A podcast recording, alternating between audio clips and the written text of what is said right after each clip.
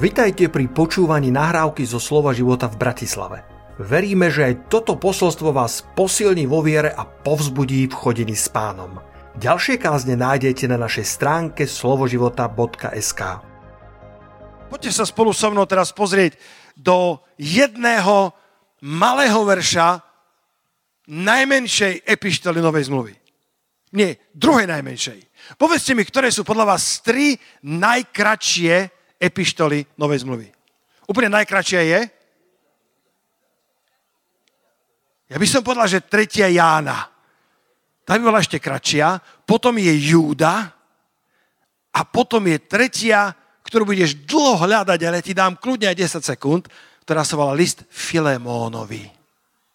Tak skúsme si nájsť eh, list Filemónovi. Myslím, že je to pred listom Židom. Poďte tam. Dajte si tam záložku, lebo uh, dnes nemáme čas, aby sme prešli celou genézou tohto listu Filémónovi. Je to, je to osobný list apoštola Pavla, kde prosí svojho spolubrata v Kristu, aby sa postaral o otroka Onezima, ktorý mu ušiel, ale potom sa obrátil. Ďaká Bohu, že každý sa môže obrátiť.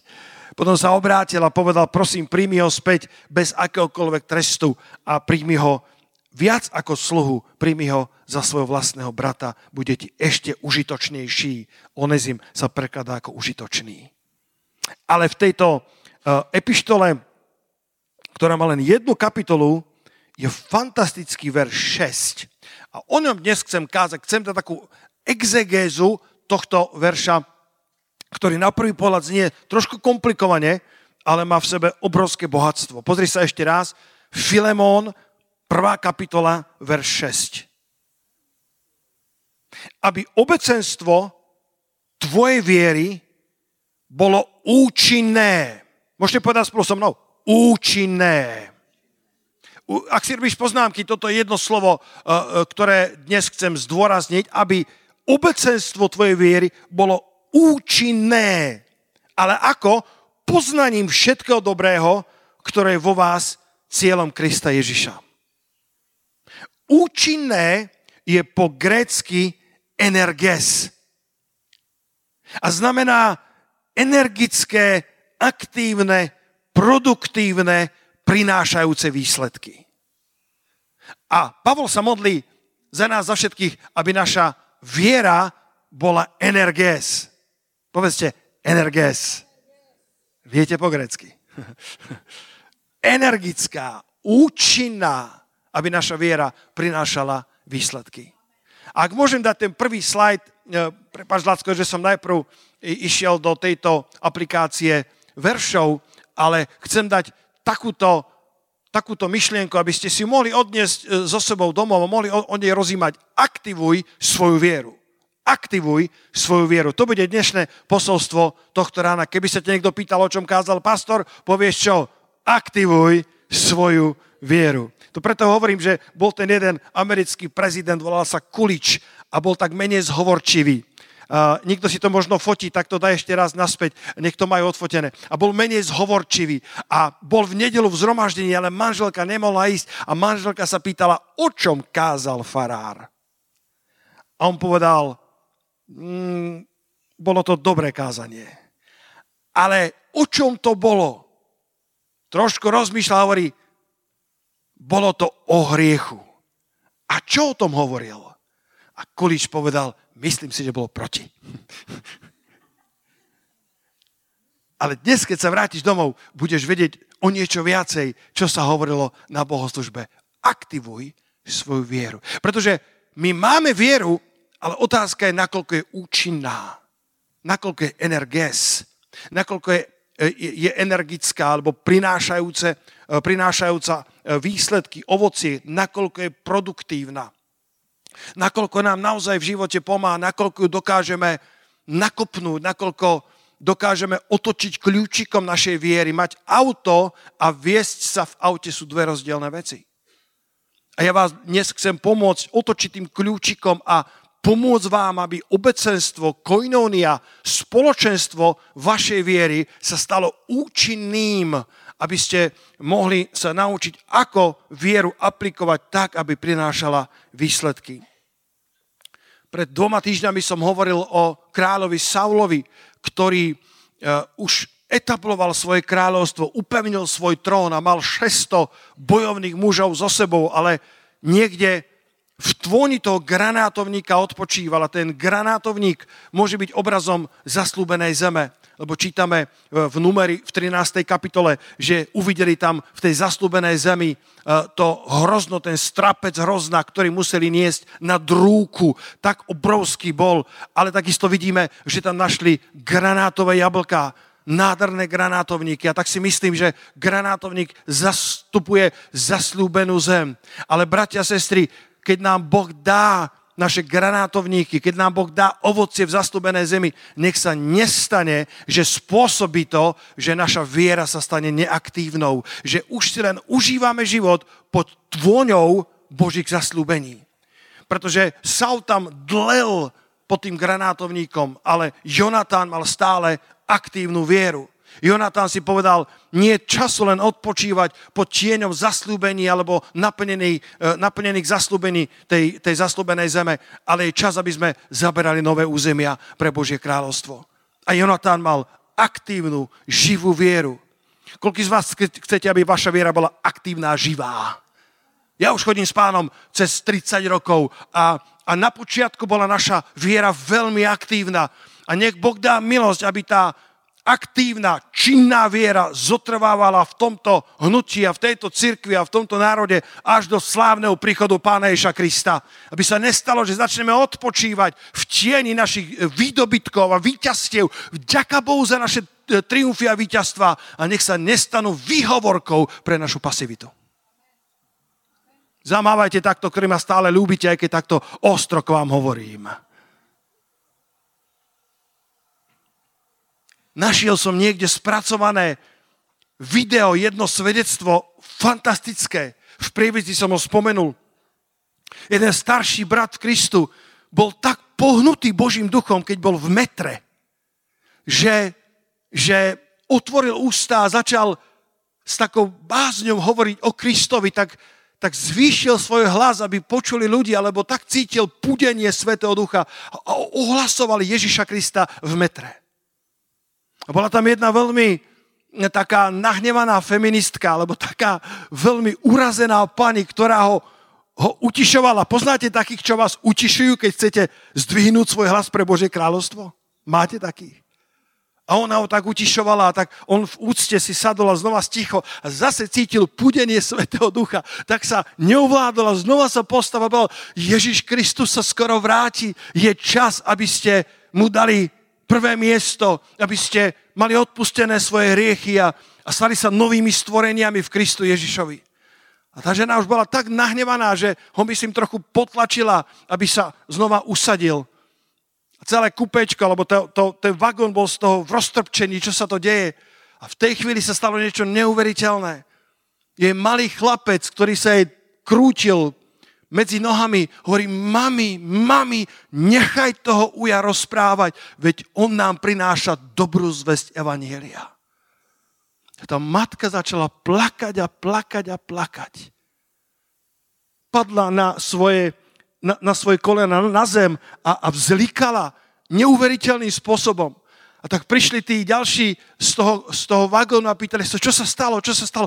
A ona povedala, vy nerozumiete, čo sa tu stalo. Môj syn bol nemý. Môj syn nerozprával. Koľký z vás veríte, že tá žena prijala Krista na, tú, na tom mieste?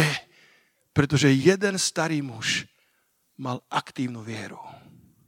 Ja nehovorím, že to musíš spraviť, aby si dokázal aktivitu svojej viery. Chcem len ukázať, že viera v Krista funguje. A že tvoja a moja viera môže porásť v produktivite, v činnosti. Pozri sa na Gedeona. Zanechaj si záložku, lebo zase budeš Filemona hľadať dve minúty. Zanechaj si vo Filemonovi záložku a, a, a pozri sa do sudcov, v šiestej kapitole raz bol jeden pastor, ktorý kázal z knih Gedeon. Taká nie je v Biblii. ale Gedeon sa nachádza v sudcoch v 6. kapitole a určite poznáte Gedeonov príbeh, takže nepôjdem do hĺbky, ale chcem vytiahnuť verš 13, kde, kde Gedeon mláti tú pšenicu vo svojom preši, aby ušiel spod toho madianského zovretia. Koľko z vás ste ešte stále dotknutí tým príbehom z metra? Koľko poviete haleluja na to, že tvoja viera môže byť činná? Uvidím, koľko zázrakov nám Boh dá vidieť, koľko nemých, koľko hluchých, koľko malomocných, koľko rakovín odíde, ale dnes som nehovoril len o týchto spektakulárnych zázrakoch, to bol len príklad, ale hovorím, že tam, kde si zasadený, tvoja viera môže byť aktívna. V tvojej škole, tvojej práci, v tvojej rodine, tvoja viera môže byť činná. Energes. A, a, a tento Gedeon, úžasný potenciál, mladý človek, keď sa mu zjavil ten aniel a, povedal mu, že, že hospodin je s tebou, udatný mužu, vo verši 13 jeho odpoveď je veľmi zaujímavá. O môj pane, ak je hospodin s nami, prečo prišlo na nás toto všetko? A kde sú všetky o zázraky, o ktorých nám rozprávali naši otcovia? Gedon mal vieru, ktorá bola pasí, pasívna. Gedeon mal vieru na základe svedectiev tých ďalších generácií pred ním. Gedeon žil v nejakom 12. storočí od roku 1190 do roku 1120, len aby ste mali prehľad. A tá Mojžišova generácia, to bola 13. 14. storočie pred Kristom. To znamená, že, že ten príbeh bol ešte stále veľmi živý, lebo povedal v tom 13. verši, ako nás hospodin vyviedol z Egypta. Je to tam? Či nás vraj nevyviedol hospodin hore z Egypta a teraz nás opustil hospodin a vydal nás do ruky Madiana. Bolo to možno 100-200 rokov, ešte stále to bolo veľmi čerstvé svedectvo o tej zázračnej Božej ruke, o tom, ako sa rozdelilo Červené more. Viete, ako bývajú starí otcovia, ktorí vám rozprávajú príbehy z mladosti. Poznáte to? Majú dva, tri príbehy, ktoré rozprávajú stále dookola. Aspoň môj dedo bol taký. A vždycky povedal, Petrík, a toto som ti ešte určite nehovoril. A ja som si povedal, to je 128 krát, ale rozprávaj. Veľmi ma to zaujíma. A ja myslím, že Gedeon počúval tieto stále čerstvé príbehy. 100, 150 rokov dozadu sa stali. Ja som tam uh, ti ešte poslal Lacko, tam to, to, to selfiečko, to som sa tak uh, ráno uh, pousmial, že bol taká, taká séria fotiek, že keby patriarchovia starej zmluvy, keby si vedeli robiť selfiečka. Keby vedeli svojky robiť, keby vedeli nám zachovať tie zázraky aj takýmto spôsobom. Takto nejako by to vyzeralo, ako Mojžiš vychádza z toho Červeného mora a celá armáda nepriateľa bola pochovaná, ktorí sa pokúsili o to isté, ale nedokázali to spraviť, pretože nechodili s hospodinom. Toto by bola selfiečka Mojžíša. Kto vie, koľko príbehov, pri koľkých táborákoch Gedeon počul o tých zázračných veciach, ktoré zažila generácia jeho, jeho deda, jeho pradeda. Aj my sme počuli mnoho príbehov. Aj my sme započuli veľa zázrakov. Ale Gedeonova viera bola pasívna. O Pane hospodine, ak si s nami, prečo na nás prišlo toto všetko a kde sú všetky zázraky, o ktorých nám rozprávali naši otcovia? Kde sú všetky tie storky, ktoré sme videli na Instagrame? Kde sú všetky tie príbehy, ktoré boli fantastické, famózne, ale, ale my z nich nezažívame nič. Naopak, s, e, sudcom 6.6 hovorí, že tí Madiani tak silno utláčali Izrael, že Izrael nielenže schudobnil, ale veľmi schudobnil pre Madiana. A pritom to bola generácia, ktorá mala ešte v čerstve pamäti, ako ich hospodin vyvádza von z obrovského egyptského kráľovstva, ktoré bolo, malo najmocnejšiu armádu všetkých čias a jediná zbraň, ktorú mali, bola drevená palica, ktorú Mojžiš vystrel na Červené more. A predsa veľmi schudobneli pre Madiana. Gedon vedel, že Boh dokáže veľké veci, ale jeho viera bola pasívna. Zažil toľko sklamania. Zažil takú diskrepanciu, tak, tak, takú taký nesúlad medzi tým, čo počul a tým, čo žil. Medzi tým, čo hospodin mal reprezentovať a tým, čo sa mu zdalo, že reprezentuje v jeho generácii. A tak jeho viera bola správna, ale nebola aktivovaná. Ja vám dám dnes ráno len dve myšlienky, ako môžeš aktivovať svoju vieru. Koľko z vás nasadnete spolu so mnou na toto lietadlo? na dve myšlienky, ako aktivovať. Povedz susedovi, ideme aktivovať tvoju i moju vieru. Pretože to, že Boh robí zázraky, na tom sa zhodneme. To, že Boh je stále živý, na tom sa zhodneme. To, že Boh má stále obrovskú moc a že nemá žiadne limitácie, na to všetci povieme Amen. Ale dnes chcem spolu s Apoštolom Pavlom aktivovať spoločenstvo vašej viery, koinoniu vašej viery, aby bola účinná, aby bola energická, aby bola produktívna, donášala ovocie.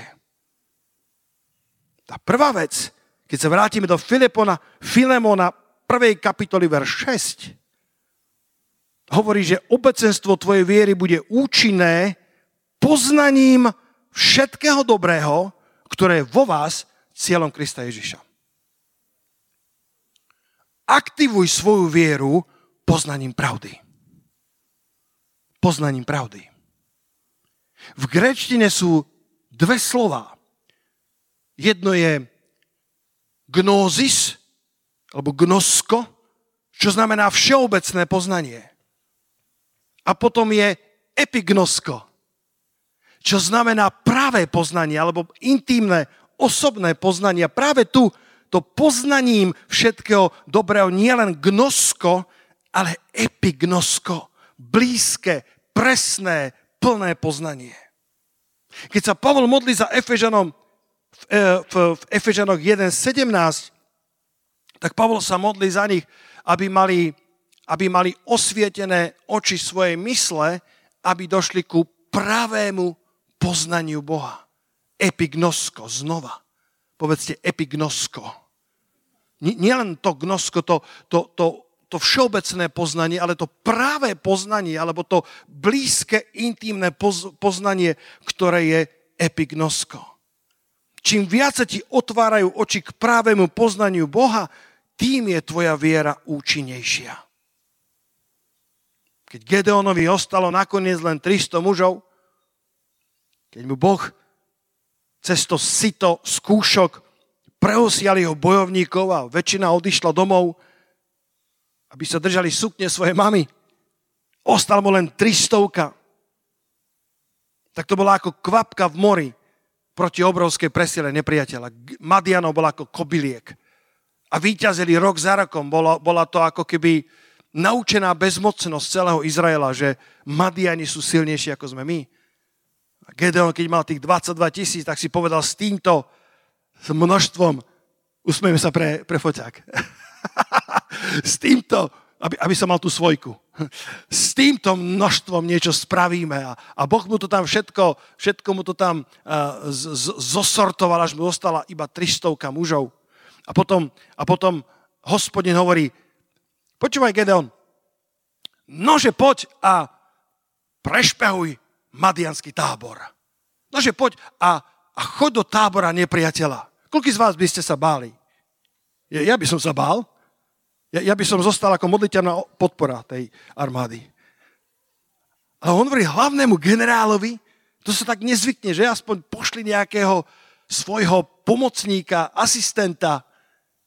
Ten, ten má právo zomrieť ako prvý, ale generála posiela, aby išiel prešpehovať tábor nepriateľa. Kľudne si to otvorte, to je sudcom 7. kapitola. Sudcom si, idem si to otvoriť ja mám to v poznámkach, ale, ale nech vidíme celý kontext toho príbehu. Sudcom 7. kapitola. Gedeonovi zostáva len 700 mužov, pardon, 300 mužov a majú poraziť 10 tisícovú armádu Madiana, ktorý uh, lúpi a ktorý vraždí a ktorý výťazí po celé roky v Izraeli. A tak mu hovorí vo verši 8, a tak teda ľud nabral potravy do svojej ruky i svoje trúby a všetkých ostatných mužov Izraelových prepustil každého do jeho stánu a tých 300 mužov si zadržal. A tábor Madianov mu bol od dola na doline. A stalo sa tej noci, že mu riekol hospodin, vstaň, zídi do tábora, lebo som ho vydal do tvojej ruky. A jestli sa bojíš, Boh pozná srdce každého človeka. Jasne, že sa bál. Aj ty by si sa bál. Jestli sa bojíš e, zísť ty samotný, zídi ty a púra, tvoj služobník, do tábora. A tam budeš počuť, čo budú hovoriť a potom sa posilnia tvoje ruky, alebo potom získaš odvahu, hovorí ekumenický preklad. Od verša 13 počúvaj, čo Gedeon počul v tom tábore. Gideon prišiel práve vtedy, keď jeden muž rozprával druhému, čo sa mu snívalo. Rozprával, rozprával, počuj, čo sa mi snívalo. Peceň jačmeného chleba sa kotúlal na tábor Midiančanov, dokotúlal sa k stanu, narazil naň tak, že stan padol, prevrátil sa a zostal ležať. Lebo druh mu odvetil, jeho druh mu odvetil, to neznamená nič iné ako meč Izraelitu Gedeona, Joášovo syna. Boh mu vydal na pospad Midiančanov s celým táborom. Keď Gideon vypočul rozhovor o sne jeho výklad, poklonil sa a vrátil sa do izraelského tábora a povedal, vstaňte, hospodin nám vydal do našich rúk tábor Midiančanov. Halelúja. Môžete dať potles pánovi Ježišovi všetci. Vieš čo, vieš čo získal Gedeon? Gedeon získal epignosko. Gedeon vošiel do tábora nepriateľa a bol plný strachu. Ako som povedal, kto z nás by nebol? Kto z nás by sa nebal tých tisícov bezbožných a krvilačných nepriateľov, ktorí mali za sebou úspešnú genézu, rok za rokom vyťazili tak ako našim je ťažko vyhrať s Českou republikou v hokeji, pretože rok za rokom prehrávame. A oni prehrávali rok za rokom a zrazu ich je len, len 300. Ale keď počuje Gedeon túto zväzť, peceň jačmeného chleba sa kotúlal na tábor Midiančanov, dokotúlal sa k stanu, narazil naň tak, že stan padol, prevrátil sa a zostal ležať. Bratia a sestry, dovolte mi to vyložiť alegoricky, dovolte mi to vyložiť s prorockým pomazaním, že ten peceň chleba, ktorý sa dokotúlal do tábora nepriateľa, je peceň hospodina, nášho Boha. Dovolte mi to povedať tak, že to je Pán Ježiš Kristus, ktorý je skutočným chlebom z neba, tou mannou z neba, ktorý sa dokotúlal do tábora nepriateľa a prevrátil hlavný stan nášho nepriateľa hore nohami, pretože jeho víťazstvo je triumfálne víťazstvo a ty skrze to víťazstvo budeš takisto triumfálnym víťazom vo svojom vlastnom živote. Halilúja! To je ten peceň chleba. Rolling Stones, valiace sa kamene a my máme rolling bread, valiaci sa chlieb. Ježiš zvíťazil. Ježiš zvíťazil na celej čiare. Ježiš porazil diabla na hlavu. Ježiš nezvíťazil iba tak, tak o prsia, ako sa hovorí v šprinte. Ježiš zvíťazil triumfálne. Sveté písmo hovorí, že spolu s ním nás vysoko posadil. V angličtine je to far above. Nielen nad, ale vysoko nad všetky kniežatstva, všetky mocnosti, všetky duchovné sily tohto sveta, alebo toho sveta duchovného.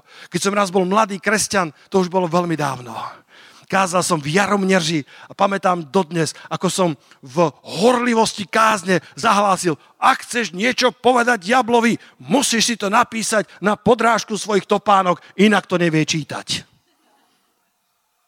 pretože si vysoko posadený spolu s Kristom v podnebeských oblastiach. A, a, a nepriateľ pod tvojimi nohami. Tak sa musíš správať k nepriateľovi. Možno je to strach. Možno je to depresia. Nepriateľ berie tieto podoby na seba a usiluje sa ti ukradnúť víťazstvo. Gedeon potreboval epignosko, práve poznanie pravdy, aby dokázal zvíťaziť nad madianskou presilou. Z hľadiska Božieho bol dávno víťazom. Z hľadiska Božieho aj ty a ja sme dávno víťazi.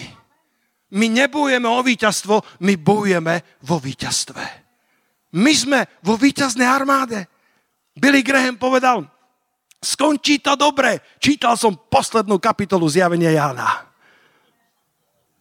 Viete, ako ja rád čítam knižky. Moji drahí to vedia, ja rád si prečítam najprv koniec, záver knihy. A potom, a potom čítam napínavý príbeh s pokojom v srdci. Niekedy si rád pozriem moje obľúbené športové prenosy v zázname. Prehráva moje mužstvo a všetci si všetci robia pedikúru zubami. Ale ja tam sedím s postojom haleluja, pretože viem, že záverečný gól aj tak dá Messi. Aj tak zvíťazíme. Aj my sme ľudia, ktorí z toho biblického hľadiska sme dávno víťazmi ešte predtým, ako naozaj porazíme nepriateľský tábor. Gedon mal len 300 mužov okolo seba, ale ak dostal epignosko, pravé poznanie pravdy, keď mu Boh dal nahliadnúť do, do pravdy o tom, ako veľmi sa ho nepriateľ bojí, zrazu Gedeon získal odvahu. Posilnili sa jeho ruky. Vrátil sa k vlastnej armáde a silným hlasom povedal, vstaňte. Je čas, lebo hospodin do našich rúk vydal celý tábor nepriateľa. Takto sa musíme postaviť strachu, útlaku, depresii, keď dostaneš zjavenie z Božieho slova, dostaneš odvahu viery. Keď nahliadneš do pravd Evanielia a objavíš, čo všetko nám bolo darované skrze Ježiša Krista, začneš v živote konečne vyťaziť. Nepriateľ je vo svojej podstate porazeným nepriateľom. Pozri sa do Kološanom 2.15, jeden fantastický verš, jedno epignosko, ktoré, ktoré ti môže silno pomôcť, aby si sa stal v reále skutočným víťazom, lebo víťazom si de jure. Ale Boh chce, aby si bol víťazom de facto. Aby to nebolo len o pasívnej viere, o viere tvojich rodičov, o viere, o, o, o viere pastorov a misionárov, ale o, o aktívnej viere tvojho srdca. Kološanom 2.15 čítame a odzbrojac kniežatstva a vrchnosti vystavili ich verejne na odiv víťazosláviac nad nimi v ňom. Nepriateľ bol porazený na hlavu. Ježiš definitívne odzbrojil jeho armádu a dokonca ich verejne vystavil na odiv. Z evangelického prekladu, Lacko daj, evangelický preklad hovorí, vystavil ich verejne posmechu, triumfujúc nad nimi v ňom. Nebolo to len víťazstvo v skrytosti, ale tak ako v tých starých filmoch, alebo vojnových filmoch, ak ste videli, porazená armáda, ktorá je vystavená po smešku alebo na odiv, je vovedená do víťazného mesta a sú v putách, sú s dotrhaným šatstvom a, a tá víťazná armáda dáva všetkým najavo. Takto sme zvíťazili. Takto slávne sme triumfovali. A takto čítame, že náš pán triumfálne porazil nepriateľa na hlavu. Ten jačmený peceň chleba sa dokotúlal a zboril ten, ten stán, ten hlavný stán nepriateľa a prevrátil ho hore nohami. A z toho Gedeon pochopil, Boh je s nami a zvíťazíme nad veľkou armádou Madiana. Len potrebuješ nahliadnúť do Božieho slova. Ne, ne, bol taký jeden, taký jeden obrovský billboard kresťanský a tam bolo napísané nehovor že Boh dlho mlčí v tvojom živote, ak si už dávno neotvoril Bibliu. Otvor znova Bibliu. Prečítaj si, ako veľmi bol nepriateľ porazený. Ako veľmi sa bojí teba a mňa. Iný billboard hovoril, ak sa ti zdá, že si sa vzdialil od Boha, tak pamätaj na to, že On je stále na svojom mieste. Že to nie je On, ktorý by sa pohol. Že to nie je On, ktorý by zmenil svoj postoj k tebe. Len potrebuješ znova získať to epignosko, to práve poznanie. Potrebuješ sa znova ponoriť do pravdy Evanielia, dobre nahliadnúť do zákona slobody, aby si spoznal, kým si a čo všetko ti bolo darované. Gedeon mal epignosko, čo ho tak posmelilo, že zburcoval celú svoju armádu, tých 300 mužov a vydali sa proti 10 tisícom. Nebolo to len emocionálne rozhodnutie, Gedeon mal zjavenie z Božieho slova. Halelúja. Tak to môže byť aj s tebou, tak to môže byť aj so mnou. Tak sa môže z tvojej viery stať účinná, energická viera, ktorá bude prenášať hory. A druhá myšlienka, ako aktivovať svoju vieru, tá prvá bola poznaním všetkého dobrého, ktoré je vo vás cieľom Ježiša Krista. To epignosko, nielen to všeobecné poznanie. Tá druhá je, aktivuj svoju vieru akciou alebo konaj. Ak chceš aktivovať svoju vieru, nestačí mať len zjavenie, musíš podľa neho konať. Amen? Nestačí mať len epignosko a nechať si ho v poličke, ale potrebuješ podľa toho zjavenia konať. Potrebuješ podľa tej pravdy žiť. Keď som bol, keď som bol mi teraz pri, prichádza na mysel, keď som bol mladý kresťan, tak eh, som chcel všetko od pána. Neviem ako vy. Keď som bol mladý kresťan, čokoľvek ponúkali na zhromaždení, ja som dvíhal ruky. Ak bolo treba prísť na výzvu, bol som prvý na výzve. Ďaká Bohu, že nemám žiadnu plešinu. Toľko ľudí už na mňa kladlo ruky. Všade som bol. Andrej, pamätáš, aj ty si taký. A ty si stále taký. A ja som stále taký, bratu. A pamätám dodnes, ako sme sa stretávali vo Valčíku. Stretávali sme sa v takom, v takom um, zvláštnom mieste, uh, bývalé rušňové depo a bola tam výzva, že kulky z vás by chceli prijať Svetého Ducha. Moja ruka vystrelila hore. Akurát som netušil, čo to znamená prijať Svetého Ducha. To je jedno. Niečo ponúkajú z Božieho kráľovstva. Tu som ako prvý. A v tom čase to bolo veľmi horúce. Keď si zdvihol ruku, hneď si ťa všimlo 5 až 10 ľudí a už stáli okolo teba. A už kládli ruky na teba. A už sa modli v nových jazykoch. A už to húčalo a bučalo. A ja som bol vtedy tak mesiac, dva spasený, netušil som, čo sa deje. A po 5 minútach modlitevníci unavení, Otvorili oči a hovorí, tak čo, máš to? A hovorím, a čo mám mať? Nové jazyky. A to čo je? Veď ty netuší, a prečo dvíjaš ruku? No povedali, kto chce Svetého Ducha, má zdvihnúť ruku, ja ho chcem. A tak mi vyložili cestu pánovu, že môžem prijať dar Svetého Ducha a dostať duchovné dary a modliť sa v nových jazykoch. Ja hovorím, to ste mali skôr povedať. Tak som zdvihol znova ruku. Hovorím, modlite sa znova. Do pár sekúnd rieky života začali vychádzať z môjho vnútra a dal mi Boh nové slova, tak ako mi Svetý Duch dal vysloviť sa. A ja som prijal dar Svetého Ducha. Pretože som mal epignosko, ale začal som aj konať na základe toho slova. Začal som hovoriť. Niektorí ľudia sú pripravení prijať dar nových jazykov takto. a čakajú, že heverom pán otvorí tvoje ústa. Ale čo hovorí Božie slovo? Otvor svoje ústa a ja ich naplním. Nestačí zjavenie. Potrebuješ konať. Potrebuješ vierou vykročiť. Ak chceš aktivovať svoju vieru, ak tvoja viera má byť energés, účinná, potrebuješ epignosko, potrebuješ práve poznanie, nielen to obecné, nielen poznanie Reinharda Bonkeho, alebo poznanie Vile Manisto, alebo poznanie Daniela Kolendu, ale poznanie, ktoré Boh dá tebe z písma svätého. Gedeon mohol vedieť o tom, že kedysi sme výťazili, ale jeho situácia bola o tom, že madianské hordy Výťazia rok za rokom. Kto dokáže poraziť Madianov? Keby mi Boh aspoň nechal tých 22 tisíc, ale zostalo mi 300 chlapov.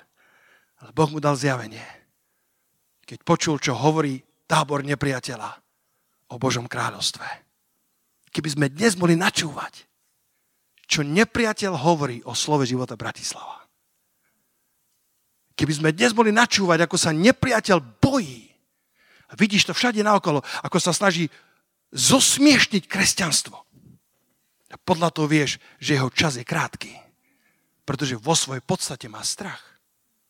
Vo svojej podstate ty a ja sme tí, ktorí s Kristom sme triumfálne zvíťazili.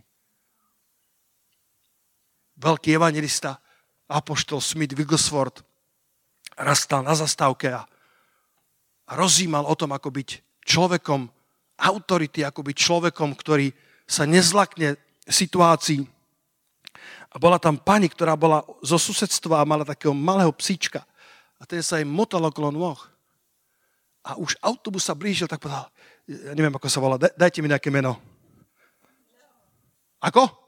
Leo? Leo. Leo domov. A on len tým chvostíkom vrtel viacej a len sa túlil. A už autobus sa blížil. Leo, tak utekaj domov, musím ísť. A Leo sa stále tulil, ale autobus pristáva a tá žena, Leo, hýbaj domov! Stlačil ten chvost niekde medzi nohy a utekal domov. A Bigglesford na celú zastávku. Takto treba robiť s diablom.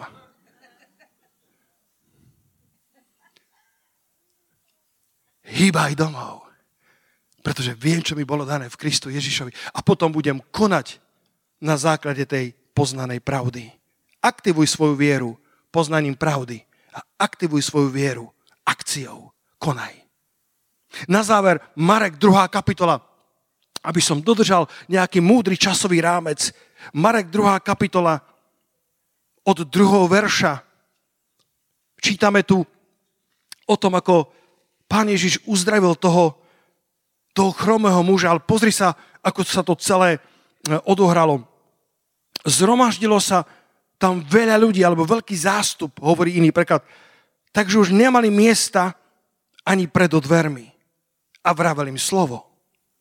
Vtedy k nemu prišli štyria, ktorí priniesli ochrnutého človeka. Pretože sa k nemu nemohli dostať kvôli zástupu, otvorili strechu tam, kde bol Ježíš. A otvoriac spustili lôžko, na ktorom ležal ochrnutý. A keď Ježíš videl ich vieru, povedal ochrnutému, syn môj, odpúšťajú sa ti tvoje hriechy a potom ho uzdravil. Všimni si ten výraz, Ježiš videl jeho vieru. Ježiš videl ich vieru, je napísané. Nevieme presne, eh, ako to všetko sa odohralo, ale eh, tí štyria kamaráti, vďaka Bohu za takýchto štyroch kamarátov viery. Vyber si dobrých kamarátov. Títo štyria povedali, Ježiš je v meste. Ďuro, musíme ísť. Nazval som psa Leo a toto bude Ďuro. Ďuro, počúvaj. Ja viem, že si chromý už 12 rokov, ale Ježiš prišiel do mesta, má kampaň, má evangelizácie. Chlapci, to je 12 kilometrov od nás. Nevadí, Ďuro. Zoberieme ťa na nosítkach. A možno, že išli 2-3 hodiny na bohoslužbu s Ježišom Kristom. Povedali si, Ďuro, toto neminieme toto, toto je kairos moment pre tvoj život. Toto je čas, kedy sa ťa Boh môže dotknúť. A doniesli spotený, unavený svojho kamaráta na miesto, kde sa konalo zhromaždenie. Ale mali problém. Ježiš mal prebudenie. Dom bol plný. Full house. Naši uvádzači nevedeli, čo s tým. A tak zamkli dvere. A koľko ľudia by odišli sklamaní, s dlhým nosom domov, že s tou vierou to nefunguje, že s tou vierou to nie je ono. Možno Ďuro povedal, chlapi, ja som vám hovoril, že je to strata času. Ale oni sa nevzdali. Počúvaj dobre, keď máš epignosko, máš práve poznanie, to ešte neznamená, že tvoja cesta viery nebude mať výzvy. Všade bolo plno. Uvádzači zamkli dvere, ako bodyguardy sa postavili pred tie dvere. Nikto sa viac tam nemohol dostať, aby nevznikla tlačenica, aby sa nestalo niečo horšie. A tí štyria mali tie nosítka vo svojich rukách a pozdvili svoje oči hore. Biblia hovorí, že pozdvihuj svoje oči k vrchom, k výšinám, lebo odtiaľ pochádza tvoja pomoc. Niekedy, keď sa stretneme na ceste viery s našimi škrydlami, s našimi múrmi, ktoré nám bránia prísť ku Kristovi, tak nám to pomáha, aby sme pozdvili svoje oči hore, lebo odtiaľ prichádza naša pomoc. Môžete povedať haleluja na to. To je myslím, že Žalm 121, verš 1, že pozdvihujem svoje oči k horám, lebo odtiaľ prichádza moja pomoc. A tak aj títo bratia povedali, povedali, Martin, platíš 25%, Michal 25%, Peťo 25%, koho dám? Vlasto dám teba, Vlasto 25%, rozbúrame strechu, zaplatíme za nášho kamaráta. Vyšpali sa hore a spustili svojho priateľa na, tú, na tom lôžku dole priamo pred Ježiša a Ježiš ho nakoniec uzdravil. Verš 5 hovorí, keď Ježiš videl ich vieru, povedal ochrnutému. Viera sa dá vidieť. Viera nie je len skryté epignosko, viera sa dá vidieť podľa nášho skutku. Viera hovorí cez naše ústa, viera hovorí cez naše skutky. Keď odkryli strechu a spustili priateľa pred Ježiša, Ježiš povedal ochrnutému vo verši 11, hovorím ti vstaň, vezmi si lôžko a choď domov. On vstal hneď si vzal voško a pred očami všetkých odišiel. Všetci žasli, velebili Boha a hovorili, čo si takého sme ešte nikdy nevideli. Koľko z vás milujete Pána Ježiša Krista? Koľko z vás poviete Haleluja Synovi Božiemu? Haleluja. Pán Ježiš bol ten, ktorý je pripravený uzdraviť akékoľvek ochrnutie. Nič pre ňo nie je nemožné. To, čo sa od nás očakáva, je epignosko, to, čo je v skrytosti v našom srdci a potom viera ktorá je vidieť skutok viery. Nie, aby sme urobili dojem na iných, nie, aby sme mali čo dať na Instagram. Instagram by nemal byť o tom, že chceš sa chváliť tým, čo pán spravil, ale chceš osláviť pána za to, čo spravil. A tak títo štyria priniesli tohto svojho priateľa pred Ježiša a bez toho skutku viery by sa ten zázrak nestal. Ich viera by zostala pasívna. Ich viera by zostala len laboratórna, len ako to kedysi bývalo. Boh bol verný včera, Boh bude verný aj dnes a Boh bude verný aj zajtra. Ježiš Kristus ten istý i včera, i dnes, i na veky. Niekedy k tomu potrebujeme aj tu na Slovensku pridať skutok viery, odvahu viery, nie na základe emócií alebo náboženského skutkárstva alebo snahy ukázať iným, že sme dobrá církva alebo dobrí kresťania, a na základe pnutia, vanutia Svetoducha v našom srdci, keď sa nám odhalujú písma a zistujeme, čo všetko nám bolo darované skrze Pána Ježa Krista. Poďme sa postaviť, milovaní, lebo čas, eh, čas sa už eh, blíži ku koncu bohoslužby, ale koľký z vás ste požehnaní tým, že vaša viera môže byť účinná? Zostáva, zostáva, nám, zostáva nám viera rasta daná svetým, ale či je naša viera účinná, či je naša viera produktívna, energická, začína tu epignoskom, pravým poznaním, ale potom Boh ťa vedie k tomu, aby si urobil skutky, ktoré vychádzajú z tvojho zjavenia. Poď vlasto na chvíľku, prosím, hrať. Ešte mi napadá, môžem ešte jedno svedectvo? OK. Janka, tak tebe budem hovoriť jedno svedectvo, dobre? Jeden obľúbený služobník, nebudem ho menovať, takým veľkým vzorom bol pre mňa. A bol na bohoslužbe, kde sa diali divy a zázraky. A bola tam jedna sestra, ktorá, si to pamätám z angličtiny, mala goiter, čo znamená struma. Štítna žľaza bola e, v zlom stave, zväčšená a bola to obrovská hrča, ktorú tu mala. A ona prišla celé stovky kilometrov na to zhromaždenie možno, že tak ako tí štyria kamaráti s tým chromým, obetovala kus eh, financií a cesty a povedala, keď sa pomodlia pastori za mňa a pomažu ma olejom, ja budem uzdravená. Prišla s tým očakávaním, prišla ako tá žena s krvotokom, mala epignosko a pridala k tomu skutok viery. A tak sa nemohla dočkať, kým konečne skončí kázanie, ako niektorí z vás. Aby mohla prísť na modlitbu dopredu. Keď skončilo kázanie, konečne bola výzva, modlitba za chorých, vybehla dopredu. Jej, jej, jej zväčšená štítna žľaza bola neprehliadnutelná. Tak položili na ňu ruky a pomazali ju olejom. Pocítila Božiu moc a povedala, povedali, Ježiš Kristus ťa uzdravil. Ona sa vrátila domov, celá šťastná. Jej srdce pretekalo epignoskom, tým pravým poznaním. O pár mesiacov sa vrátila späť do toho mesta a bolo čas na vydávanie svedectva, tak vyšla na pódium a vydala svedectvo. Pred pár mesiacmi sa pastori modlili za túto strumu a pán Ježiš ma uzdravil. Problém bol, že struma bola stále tam a trošku sa zväčšila. A tak niektorí pastori potom prišli za ním a hovorili, drá sestra, veľmi si ceníme, čo robíš, ale ty ešte nie si uzdravená. To nie je pravda. Pred tými mesiacmi, keď sa modlili pastori a pomazali ma olejom, Ježiš povedal, že som bola uzdravená. A vydala svedectvo na ďalšom zhromaždení a jej struma zase trošku narastla. A tak ľudia sa začali stiažovať, že pohanila kráľovstvo Božie a plakala veľmi a prišla do svojej izbičky a hovorí, Pane Ježišu, ja viem, že si ma uzdravil.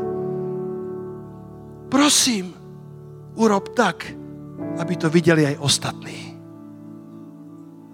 A keď sa ráno zobudila, všetko bolo preč. A prišla na, na zromaždenie a povedala, Pán Ježiš ma uzdravil z mojej strumy. A všetci, no teraz to vidíme, tak dneska ťa uzdravil. A tá sestra povedala, vy ste nič nepochopili. Pán Ježiš ma uzdravil pred tými mesiacmi. To nie je o tom, čo sa vidí. To je o epignosko. To je o zjavení, o pravom poznaní. To je o tom, že, že zrazu sa slovo Božie stáva slovom pre mňa. Ako keby všetko sa zmlklo, ako keby Ježiš Kristus tu nebol pre nikoho iného, len pre mňa. Ako keby som bol tak dôležitý, akože aj som, že si vyhradil čas iba pre mňa. A povedal mi, ja ťa tak ľúbim, že mám pre teba plné uzdravenie. Povedal tomu uchrnutému, vstaň, vezmi svoje lôžko a choď. Nech to vie celý svet, že keď prídeš k Ježišovi, keď konáš na základe svojej viery, neodídeš s prázdnymi rukami. A ten chromý behal po celom svojom meste s ležiskom. Všetci sa pýtali, čo tu beháš s tým ležiskom? Čo tu beháš s tou madracou? A povedal to preto, lebo Ježiš ma uzdravil. Môžeme dať jeden veľký potles pánovi Ježišovi. Halelúja. Aktivuj svoju vieru. Ja neviem, čo je to pre teba. Zavri oči na chvíľku. Ja neviem, čo je to pre teba. Ja som dnes nekázal len o uzdravení chorôb. Ja som dnes kázal o energés našej viery. A to sa môže stať Gedeonovi, to sa môže stať akémukoľvek pastorovi, akémukoľvek mládežníkovi, akémukoľvek seniorovi. Môžeš prejsť obdobiami, kedy Madiani ťa utláčali tak veľmi, že zrazu tvoja viera je pasívna. Zrazu povieš, tak to bolo, tak to bude a nikto to nedokáže zmeniť.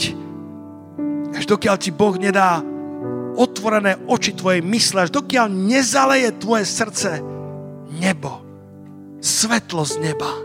Ako je napísané, Pavol sa modlil za Efeskú církev, aby ho kardio zasiahlo svetlo z neba.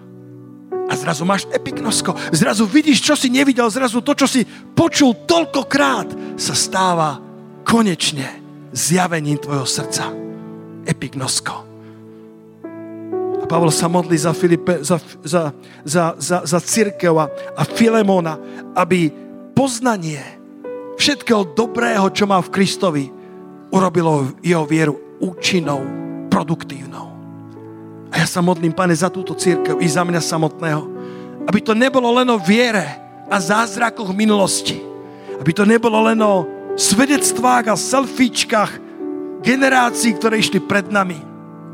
Aby to neboli len otvorené červené moria minulosti, Pane, lebo aj dnes sú červené moria. Aj dnes sú skaly, púšte, aj dnes sú upevnené mestá, silné, upevnené hradby, tak ako Jozúva generácia, tie hradby, keď ich chceli zabrať, Biblia hovorí, že boli ešte upevnenejšie ako bežne. Niekedy sa situácia zhorší, niekedy sa tie škrydle zhrubnú, niekedy sa nedá prelúpiť ku Kristovi, ako keby to nie je možné. Ale oni nemali iba epignosko, oni začali konať a otvorili si cestu, aby prišli priamo pred Ježiša. A Ježiš Kristus ich nesklamal. Poďte chváliči na pódium chvíľku sa cítim pomazanie Svetého Ducha na tomto mieste. Chvíľku sa modli sám. Ježiš Kristus nesklame ani teba. To počujem, ako Boží duch hovorí. Každý, kto verí v Neho, alebo ktokoľvek, kto v Neho verí, nebude zahambený. Nebude zahambený. Halelúja. Mm, toto je dobrá chvála. Halelúja.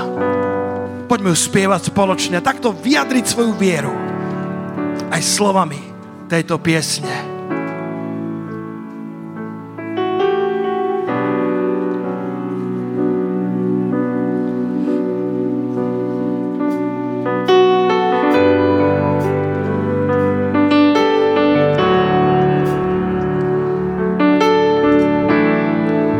aby to svetlo žiarilo do tvojho kardia. Prekladateľe nevedeli, ako to majú preložiť. Efežanom 1.17. Niektorí to preložili ako srdce, niektorí to preložili ako vnútorný človek, niektorí to preložili ako mysel, niektorí to preložili ako najvnútornejšie ja. A všetci majú pravdu. Je to prosto vnútro tvojho života, ktoré môže byť zaplavené svetlom z neba a to prináša práve poznanie, epignosko, epignosko ťa dostáva do účinnej viery, ktorá má výsledky a produkuje a vyťazí a premáha. Nie preto, lebo si tak dobrý, ale preto, lebo Ježiš je tak dobrý. Pretože Golgota napísal jasný orčiel nad nepriateľom. Triumfálne zvíťazil kvôli tebe a kvôli mne. A verejne zosmiešnil tábor nepriateľa. Celý stan nepriateľského panovníka sa prevrátil hore nohami.